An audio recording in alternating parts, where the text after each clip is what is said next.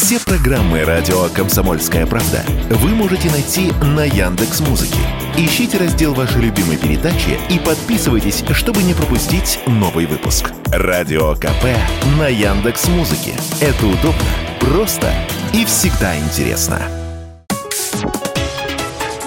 Политика на радио КП. Владимир Варсобин для радио «Комсомольская правда». Редко соглашаюсь с думскими прожекторами, но в этот раз они породили неплохой законопроект. Причем, что редко, глубоко советский, но не шизофренический. Законопроект возрождает распределение выпускников вузов, обучающихся на бюджете, то есть за счет государства. Авторы предлагают вернуться к порядку, когда молодежь, обучающаяся на деньги казны, отработает три года там, где ей укажет власть. В противном случае возврат денежных знаков. kaufen. Это не первая попытка провести такой закон, но каждый раз правительство с ужасом отправляет его в топку вредных идей. Почему? А вот это хороший вопрос, загадочный. Казалось бы, все очевидно. Куда ни приедешь, в любой сельсовет, в администрацию любого городка, обнаруживаешь сценарий какого-нибудь зловещего фильма. В местной больнице из врачей осталось несколько пенсионеров. Ни лора, ни гинеколога, ни кардиолога, иногда даже педиатра нет. Одни терапевты. И до ближайшего сносного врача три сотни километров. Школа.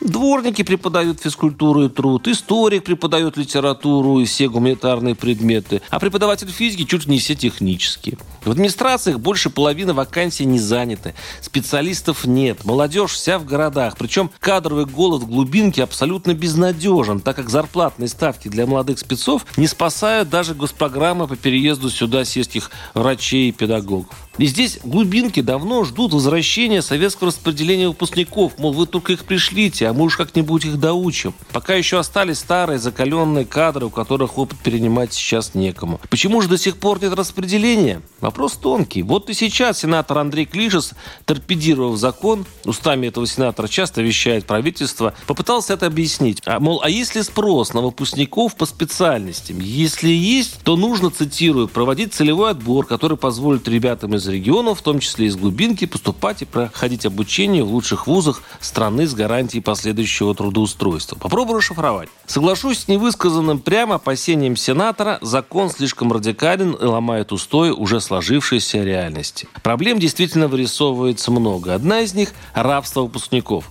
Человек в процессе обучения уже разочаровался в профессии, но отрубить три года в провинции обязан. И получается так, что те, кто имеет деньги на платное обучение, свободен, а тот, кто своим умом, баллами ЭГ заслужил бесплатное образование, пленник. И само распределение, кто поедет в Туву, кто в Дагестан, кто в Подмосковье, вряд ли будет справедливым. В современной России это всегда подозрительно и коррупционно.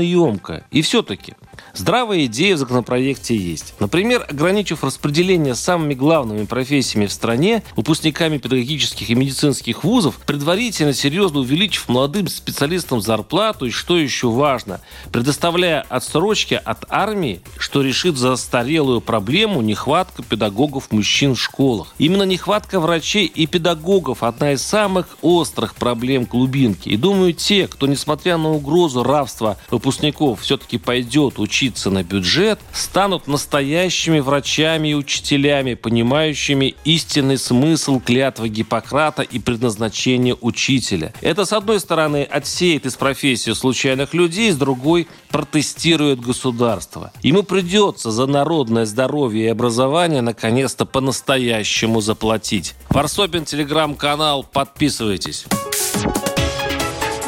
Политика на радио КП.